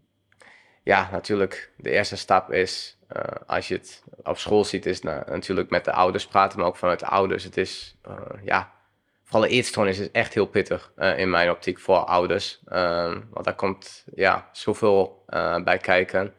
Maar ja, ik, ik, zou echt zeggen, vooral bij een eetstoornis, gelijk professionele hulp. Neem het gelijk heel serieus, want dat is echt als dat erger wordt, dan wordt het ook echt erger. Um, dan wordt het niet alleen dat je echt magerder wordt, maar het wordt ook echt meer pittig in, de, in het hoofd. En voor eetstoornis heb je, echt, uh, heb je echt therapie nodig. Zelfs denk ik dat de ouders de therapie voor zouden uh, kunnen nemen. Wat ik ben zo blij dat je dit zegt. Mhm. Het wordt vaak zo onderschat. Maar inderdaad, gelijk naar hele goede professionele hulp. Mhm. Voor, voor, ook voor de omgeving. Mhm. Ja, Hoe gaat het nu met jou? Want eten, mhm. we, ontkomen er niet aan. Hè? Het is overal altijd. Hoe gaat het nu met jou? Ja, nu gaat het perfect. Ik hou van eten. Ik eet lekker. Dus uh, uh, ik ben daar echt ook wel. Uh, ik had me wel echt. Ja, ongeveer vijf jaar geleden moest ik er nog best wel veel rekening mee houden. Toen moest ik me nog wel echt soms even aandrukken van kom op, wel goed blijven eten. Maar dat is nu wel echt gewoon uh, ja, dat is wel echt helemaal weg. Ik ben er wel echt gewoon, ik geniet van eten. Ik, ik ben er helemaal niet meer in mijn hoofd mee bezig. ook niet. Dus daar ben ik wel echt helemaal over in Dus als ik nu vraag, hoe smaakt een Amerikaanse hotdog in mhm. vergelijking met het bedrag wat je ervoor moest betalen? wat is dan jouw antwoord? aardig, veel te, aardig wat te veel voor betaald. ja, dat was een soort running gig, hè? Op, uh, op jouw streaming. Ja, dat was... Ze zeiden van, wat heb je nou gedaan? Nou ja, ik kan je het uitleggen voor degenen die dit niet hebben meegemaakt? Want mijn zoon zei gelijk, ja, ik weet niet of je het kan vragen hoor, want misschien is het ook lastig of pesten of... Maar... Ja, ik was, ik was gewoon in Amerika voor een uh, toernooi en dat was, in, uh, dat was gewoon in, uh, in Los Angeles. Dat was dus ook in Hollywood. Toen ben ik een dag naar Hollywood gegaan. Ik wil Hollywood zien. en toen, ja, dat heb ik allemaal van die leuke, ja, hotdog snackbare tentjes. Dus nou, ik had gewoon honger. Ik dacht, nou, dan ga ik daarheen. Koop ik daar een hotdog. En uh, ik, ik, ik had geen idee hoeveel het kostte. Nergens een bordje, best onduidelijk. Dus ik, ik gaf gewoon 10 dollar. En ja, en toen, die vrouw die, die liep gewoon, zeg maar, of die, die gaf mij gewoon de hotdog. En toen liep ze weg. Ja, en ik dacht van, maar zou er nog niet iets, maar was het echt 10 dollar? Het was helemaal niet 10 dollar. Maar ja, ik, was, ik, ik, had niet, ik wist niet dat je daar niet te veel moet betalen, want dan krijg je geen geld terug. daar was ik dus niet van op de hoogte. En uh, nou ja, volgens mij had ze mij ook wat een meer simpele hotdog gegeven dan zeg maar een goed aangeklede hotdog. Ze had wel door wie, ze, uh, wie daar gescamd kon worden. Dus die had een, eh, een hele mooie omzet voor heel erg weinig. Ja. Maar ondanks dat heb je er een geweldig verhaal over. Ja. Eh, zou je hier nog wat eh, mee willen doen in de toekomst? Met jongeren helpen die in deze problematiek zitten? Of is dat voor nu al een beetje te veel gevraagd van... joh, heb je daarover nagedacht om goede doelen te steunen of zelf wat te starten? Hè? Als we Michiel Smit bijvoorbeeld zien van, van Gameboy... die zegt, ja, ik ga met wat ik heb meegemaakt... eh, daar wil ik echt wat, wat mee, gaan, mee gaan doen, extra in de stichting. Ja, ik wil het sowieso meer eh, eh, bepraatbaar maken. Dat je erover kunt praten. Ehm, en ik zit er nog een beetje aan te denken van ja, hoe, hoe wil je dat doen? Ik denk sowieso, ja, of het nou...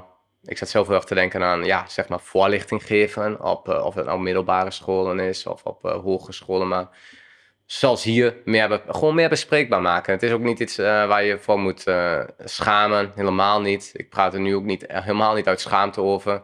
Ehm, ik vind juist dat het, ehm, ja, en misschien dat ik ook nog wel wat meer eh, wil doen.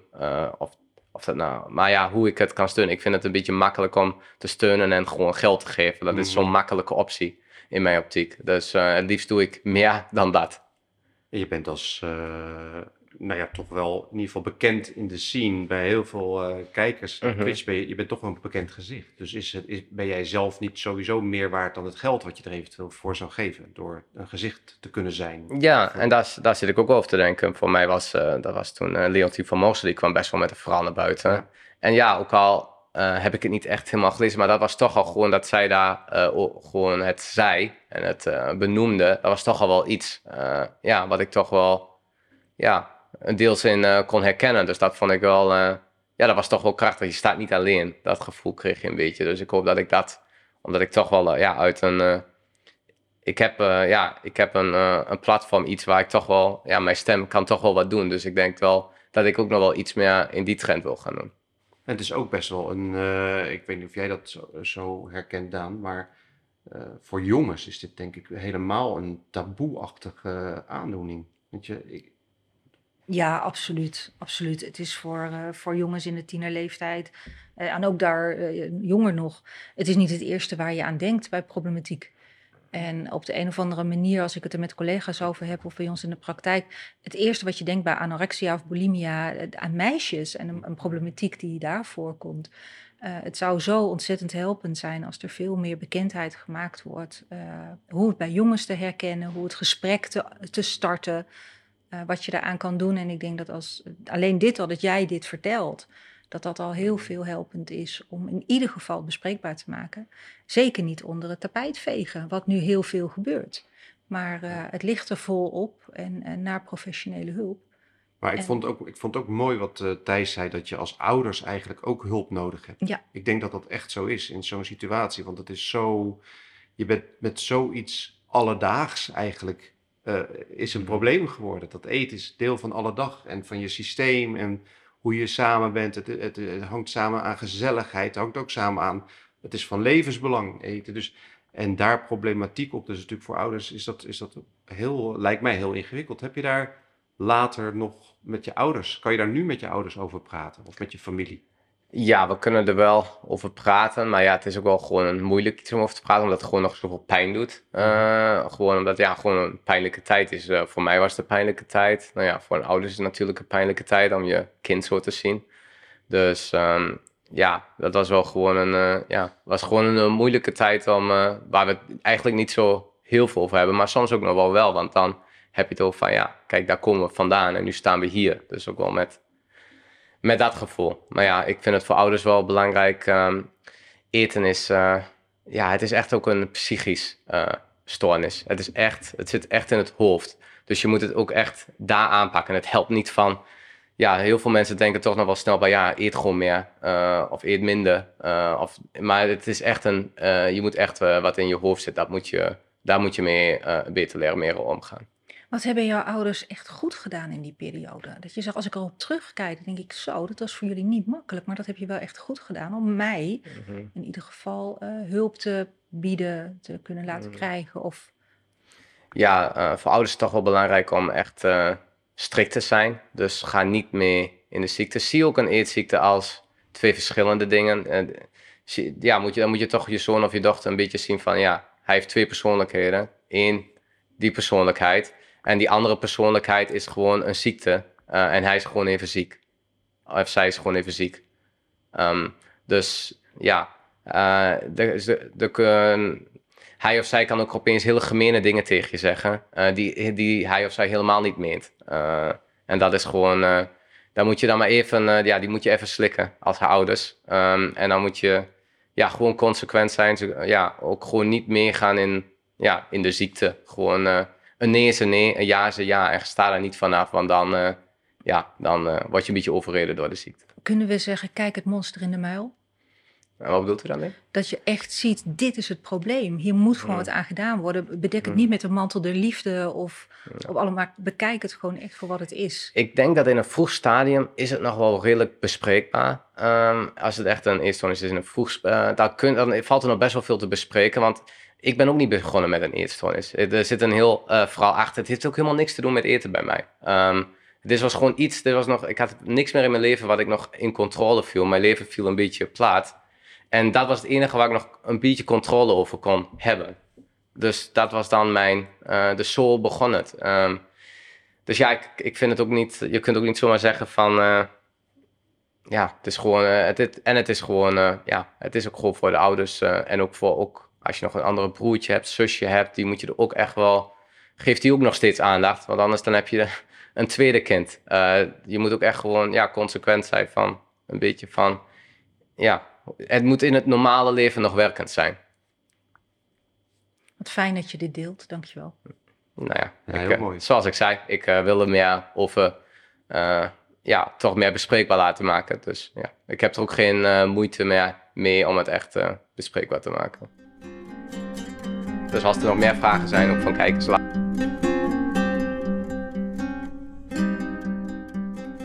Zes jaar geleden heb je een eh, Ask Me Anything gedaan op eh, Reddit. nou, daar weet ik niks meer van.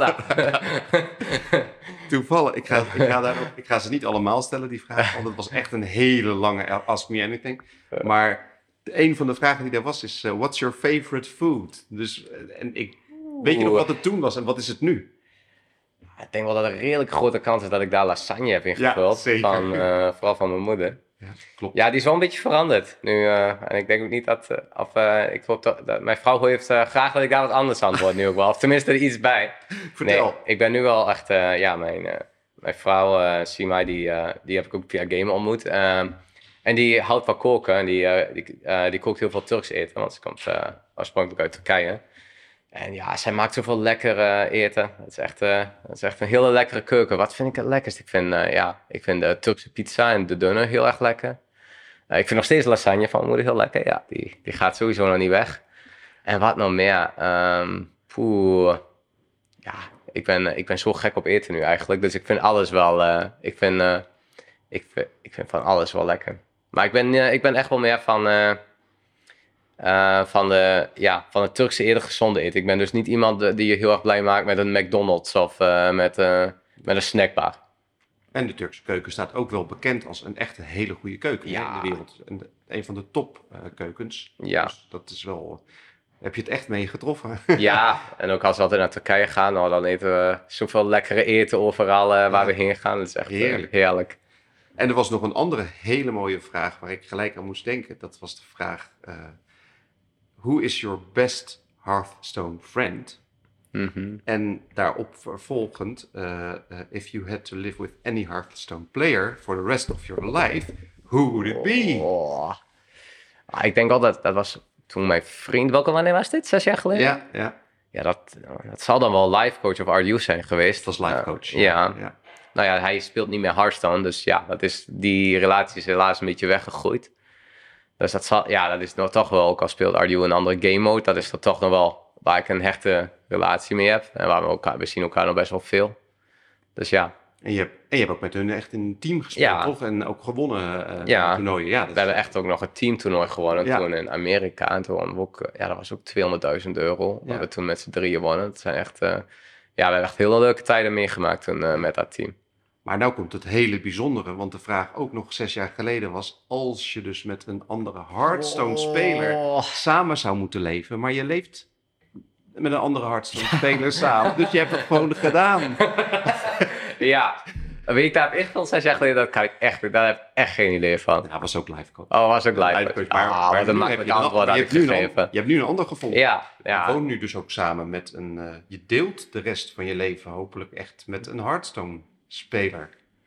Klopt dat? Ja, dat is dus, eh, ja, dat is life coach niet meer. Dat is nu, eh, ja, dat is Simmy. Het, eh, toch wel mijn liefde van mijn leven die ik heb gevonden. Via Hearthstone.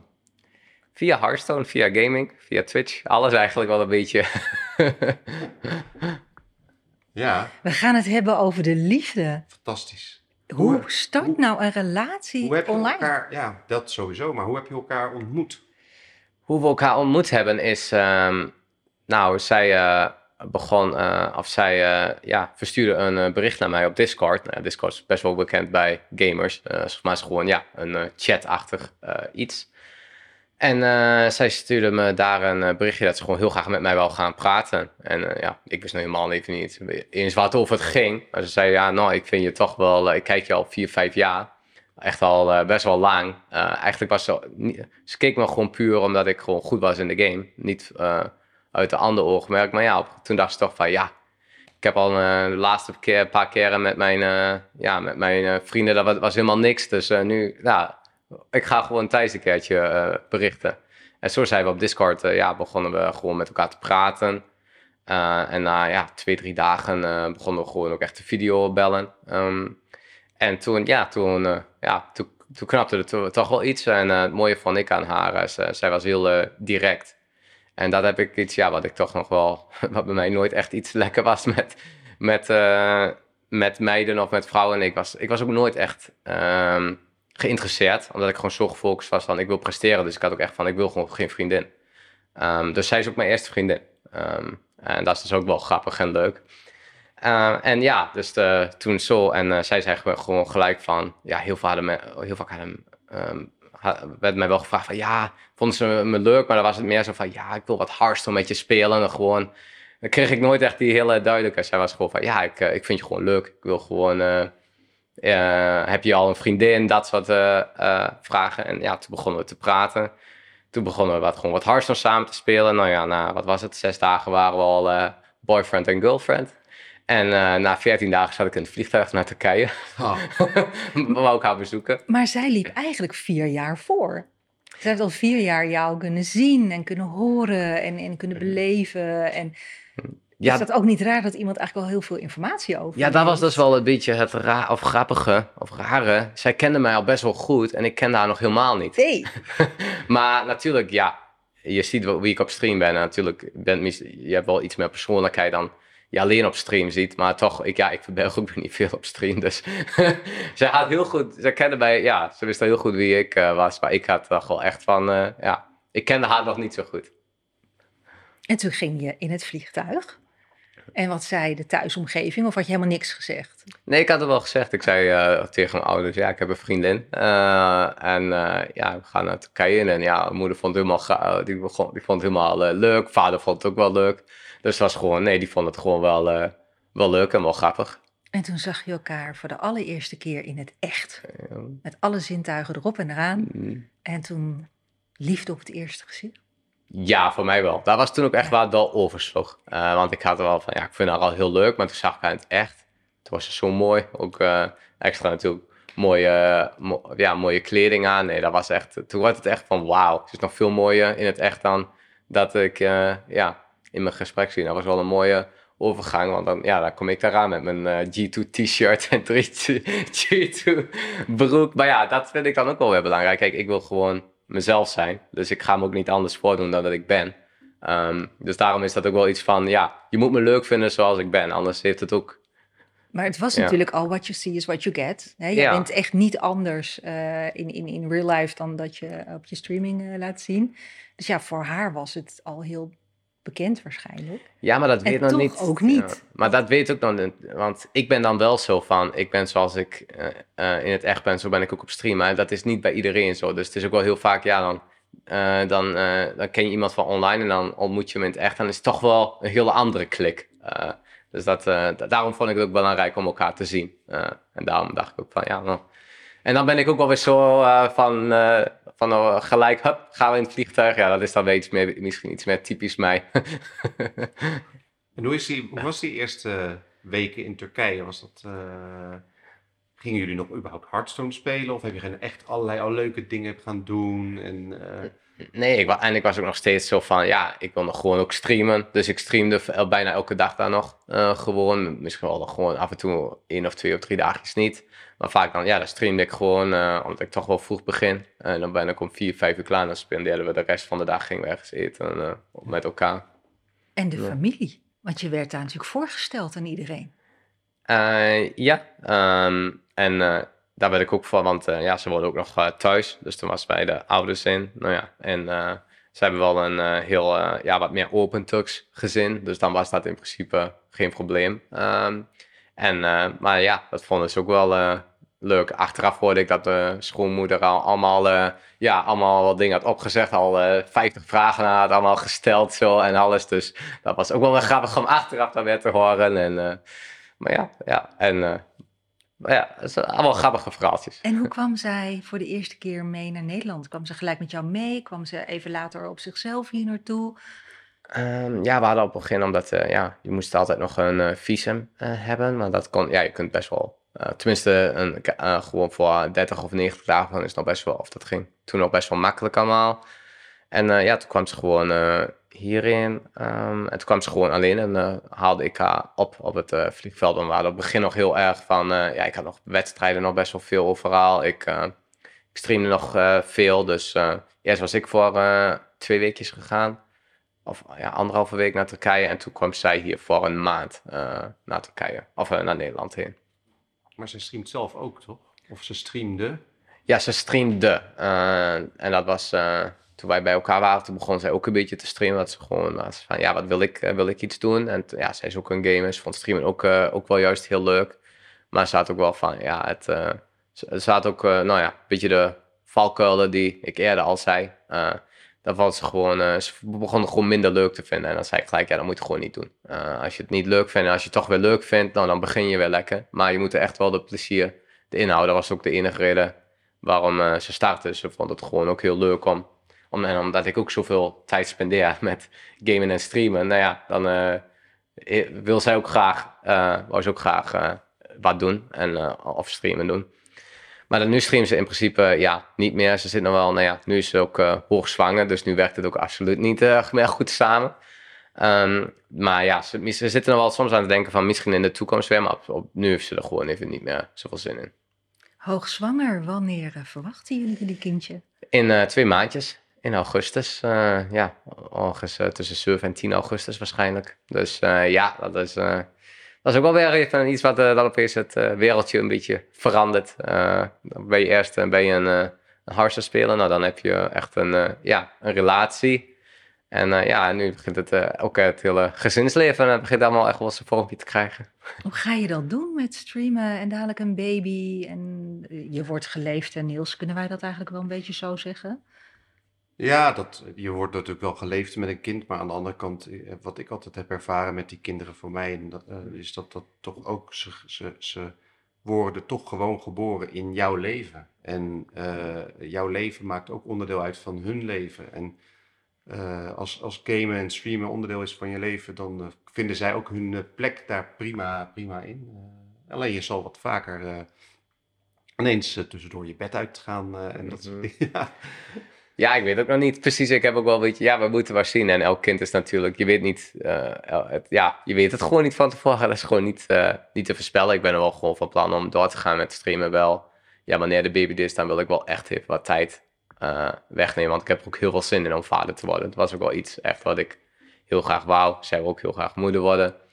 Dus ja, we, kijk, we kijken er eigenlijk gewoon helemaal met volle smile naar, naar, naar uit. Maar ja, ik ben natuurlijk wel van plannen of uh, nog wel weer daarna weer gewoon lekker door te streamen. Maar ja, of het op een iets lager pitje komt, dan uh, denk wel dat er wel een redelijke kans in zit. Want ik wil ook wel gewoon, uh, ja, gewoon ja, tijd met het gezin doormaken. En ook wel misschien als die op een iets latere leeftijd een leuke hobby heeft. Of het nou een voetbalwedstrijdje is of wat dan ook. Ja, dan, dan wil ik daar ook gewoon een vader in zijn. Ik wil ook gewoon wel echt een vader-vader zijn. In hoeverre wil je je volgers meenemen in, in dadelijk je nieuwe gezinssituatie? Ja, dat, uh, dat, uh, dat vinden we nog een beetje moeilijk. Uh, vooral op het begin gaan we er denk ik niet te veel hier en daar. wij zijn niet zo van elk fotootje moet geplaatst worden. Daar zijn we helemaal niet zo van. Dus ik bedoel, we zijn ook getrouwd en we hebben niet één trouwdag een fotootje of ook maar een berichtje online gegooid. Want ja, we vinden het ook nog wel lekker om nog een beetje dat gewoon lekker. Dat was ons mooie momentje. Dat hoeft niet de hele wereld te weten. En maar ook, ja, ons kind, vooral uh, met streamen, uh, ik wil, we laten wel, uh, hij mag, be mag best lekker soms bij me komen, even op me zitten, lekker daar een streampje kijken. En ja, hoe dat in de toekomst precies geeft, ik denk dat we nog gewoon een beetje moeten kijken. Maar je gaat er niet een wereldkampioen Hearthstone van maken, als een soort Jos Verstappen die Max Verstappen, nou ja. of misschien wel. Wat denk, hoe, denk, hoe kijk je daarnaar, naar zo'n zoiets? Want jij bent natuurlijk wel echt Mm Je bent gewoon de absolute topspeler van een spel. Dus, het, dit, dus die zoon gaat er niet onder. Ja, het ligt eraan wat de passie is van mijn, uh, van mijn zoon. Ik heb wel echt uh, van, laat hem eerst lekker een beetje kind zijn. Uh, vooral op de jonge leeftijd. En dan, ja, er is een redelijke kans dat hij juist ook natuurlijk heel leuk vindt allemaal het gamen en het professioneel gamen. Of het Hearthstone is of het een andere game is. Er zijn ook nog zoveel opties in. Ik denk, ik denk dat dat de tijd leert. Ja, je, je weet niet, uh, je moet eerst uh, ja, zien hoe je, wat je kind uh, leuk vindt, denk ik. Maar ik vind het wel belangrijk, wat mij in mijn leven heel blij heeft gemaakt, is gewoon mijn passie volgen. Dus dat is absoluut iets wat ik mijn ja, kind ook mee wil geven. Waar is de stip op de horizon, zowel voor jullie als gezin? Gamen en dromen. Ik herinner me in mijn tijd dat ik veel Warcraft speelde ook, dat ik best nog wel eens over dat spel droomde en ineens een nieuwe combinatie daarin tegenkwam. Ik kan me echt voorstellen dat als je zoveel Hearthstone speelt, dat je ook echt in slaap valt en opstaat met die card decks. En heb je wel eens gedroomd over het spel en heb je wel eens een, op een keuze gebaseerd? Het is niet normaal hoeveel ik nog steeds droom over Hearthstone en gamen in het algemeen. Ik heb... Uh Vooral als ik uh, toernooien echt uh, mee bezig ben en dan probeer ik, ja, dan, bereid ik me voor. Dus dan doe ik echt, ja, dan oefen je veel. Je speelt uh, wedstrijd tegen je teamgenoten of andere mensen. En dan doe je dan een week lang. En ja, dan gaat elke droom over Hearthstone. en dan daar komen die kaarten ook niet meer weg, uit je, weg uit je hoofd. Dus nee, ik heb zoveel erover gedroomd. Ook zoveel met alle ja, vrienden die ik heb in ontmoet ook wel. Dus, dus uh, en ja, ook met nieuwe kaarten. Uh, ja, dat komt uh, vooral als ik ga slapen en, is nieuwe, en er zijn nieuwe kaarten uit. Dan, ja, dan ben ik gewoon in mijn hoofd nog aan het denken: wat ga ik morgen spelen? Wat moet ik morgen even uitproberen? Ja, dat is. En, en, heb je dan een boekje naast je liggen dat je zegt: ik schrijf hem toch even op als ik wakker word van: oh ja, ik, die kaart moet ik toevoegen aan mijn deck? Of. Nou, ik heb wel eens dat ik gewoon een kladblokje even wat dingen opschrijf of een fotootje maak. dat heb ik wel eens gedaan, ja. Mag ik een nachtmerrie noemen? Hearthstone stopt. Oké. Wat dan? Nou, dan moeten we een andere game vinden. dat vinden we hopelijk. Hopelijk vind ik een andere game waar ik nog zoveel passie voor heb. Want ik vind best wel games leuk. Maar dan is het ook van, na een bepaalde tijd, dan wordt het minder. Maar bij Hearthstone heb ik het nu al gewoon voor zo lang. Maar dat komt ook gewoon echt door de, uh, ja, door de mensen, door de community. Want ik speel Hearthstone niet eens. Ik stream niet eens echt meer puur alleen voor Hearthstone. Ik doe het gewoon omdat ik het zo leuk vind om met anderen te spelen. Omdat ik andere mensen zo blij maak. Ik weet dat sommige mensen, ja, die wachten echt en het maakt een hele morgen goed. Of het maakt een hele dag goed. Dus uh, daar doe ik het voor. Ik doe het al lang niet meer voor Hearthstone. Dus je droomt er nog veel over, maar het is geen nachtmerrie als dat ooit mocht eindigen. Nou, het zal wel even, uh, ik zal het wel even uh, hmm, vinden. Maar uh, nee, het, er, zijn er, er zijn dingen waar ik, waar ik meer moeite mee zou hebben. Wat is de toekomst van Hearthstone dan? De toekomst van Hearthstone? Ik denk dat het altijd nog wel door blijft gaan. Want Hearthstone heeft gewoon nog wel echt, uh, ja, echt een hele sterke community. Um, ik weet alleen niet hoeveel Blizzard er nog om gaat geven. En dat, dat is best wel veel veranderd over de jaren. Het heeft de goede tijden gehad, wat mindere tijden. Dus ik hoop dat die, uh, ja, het de goede kant op gaat en dat ze het juist nog wat meer uh, gaan pushen en supporten. Um, maar ja, uiteindelijk maakt de gamemaker die, die beslist dat soort dingen. Dus daar heb ik weinig invloed over. En dan komt het op controle. Daar heb je dus geen controle over. Ja, en uh, dat heb ik dus ook geleerd. En daar verscher ik me heel lang over. Maar dat heb ik dus ook een beetje van, ja, dingen die niet in je controle zijn, die moet je maar lekker langs je laten leerlopen. Uh, dus ik, uh, dan, ja, dan accepteer ik het maar.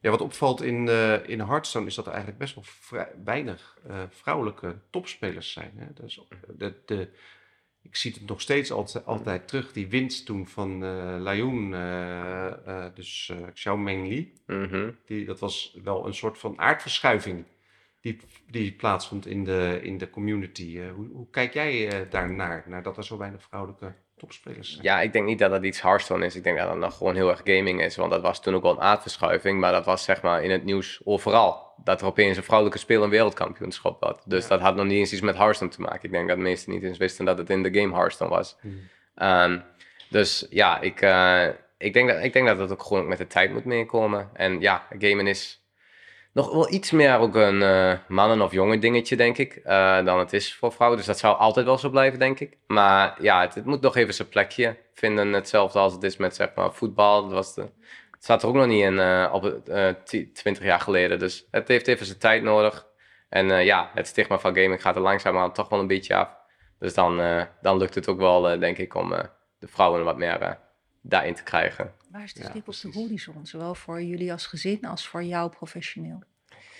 Nou ja, ik denk dat eh, de stip op de horizon bij beide nu wel redelijk eh, eh, bereikt is. Af mijn doel was altijd gewoon, ja, ik heb nog wel echt, ik wil nog heel graag een keer wereldkampioen worden. En ik ben twee keer Europees kampioen geworden. En ik weet, het wordt alleen maar moeilijker, want de competitie begint juist alleen maar zwaarder te worden. Het wordt niet makkelijker. Uh, maar ik heb nog steeds wel in mijn achterhoofd van, ja, ik wil eigenlijk nog een keer een wereldkampioen worden. En daar probeer ik me nu ook nog voor te kwalificeren. Um, maar ik besef me wel dat, ja, dat het uh, moeilijker en moeilijker wordt. Maar ja, dat is, dat is nog wel echt het de enige ding wat me competitief uh, nog de, de drive geeft. Wat heb je daarvoor nodig? Nou ja, ik moet me kwalificeren. Um, eerst voor um, ja, gewoon uh, genoeg punten halen. Dan kwalificeer je voor zeg maar, de kampioenschappen. En dan als je in kampioenschap bent, dan ga je naar het wereldkampioenschap. Dus nu zijn we nog gewoon bij het punten verzamelen. Daar doe ik het best wel oké okay in. Als ik deze maand een goed resultaat heb, dan ben ik gekwalificeerd. Maar dan wordt het moeilijker, want dan moet je een toernooitje winnen van 16 andere goede spelers. En dan gaat er maar eentje naar het wereldkampioenschap. Um, en ja, de kans uh, is, gewoon, uh, is gewoon heel moeilijk. Maar ja, dat ga ik nog proberen. En ja, qua gezinsleven denk ik dat ik de top van de horizon wel redelijk uh, heb bereikt. We hebben nu gewoon een, ja, een prachtig huis. We hebben, dat was gewoon mijn wens. Dat wil ik gewoon, ja, dat wil ik gewoon bewerkstelligen met mijn carrière. Dat ik gewoon een mooi huisboompje, beestje heb. Nou ja, dat is nu helemaal... Goede basis. Dat is, uh, ja, dat, dat is waar ik voor ik het deed. Nou, dat heb ik nu. Dus ik, uh, ik ben vooral aan het genieten, moet ik eerlijk zeggen, van alles. In onze podcast uh, mogen gasten altijd een, een, wens of een verlangen uitspreken. Met als achterliggende gedachte, het zou zomaar kunnen zijn dat een van onze luisteraars de weg daar naartoe is. Of de weg daar naartoe weet.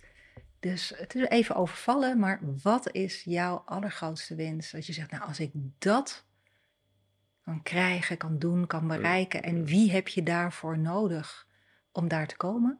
Dan is er vast een van onze luisteraars die zegt: Aha, die sleutel heb ik. Nou, ik moet eerlijk zeggen dat ik eigenlijk niet echt meer persoonlijke wensen heb. Ik ben gewoon super blij met alles. Dus mijn, mijn wens is meer van, uh, ja, gericht aan, uh, aan andere mensen. Ben gewoon een, uh, ben een goed persoon. Uh, zorg dat je altijd aardig bent tegen, of ja, probeer zo aardig mogelijk te zijn naar je medemensen. Het zijn ook mensen. En uh, ja, ben er voor uh, de mensen om je heen. Laten we gewoon een heel mooie wereld van, ervan maken. Wees dus aardig voor een ander. Je bent misschien de enige in hele lange tijd. Ja, en ook al is iemand anders niet aardig tegen je, krijg je het even over je heen, dan ja, je hoeft het ook niet gelijk terug te doen. Uh, probeer gewoon, uh, probeer het, wat jij kunt doen, probeer het zo goed mogelijk uh, te doen naar je medemens. Dank je wel voor je gastvrijheid. Niels, hoe is het met jou? Ja, het is, uh, hij, is, hij is gewoon nog normaler dan ik al dacht. Dat is gewoon zo fijn om met hem te praten over al zijn uh, dromen en, uh, en, en, en nachtmerries en alles wat hij heeft meegemaakt. en, De toekomst ja. die we ingekleurd hebben. Ja, zeker. Leuk. Dank je wel. Nou, jullie ook bedankt.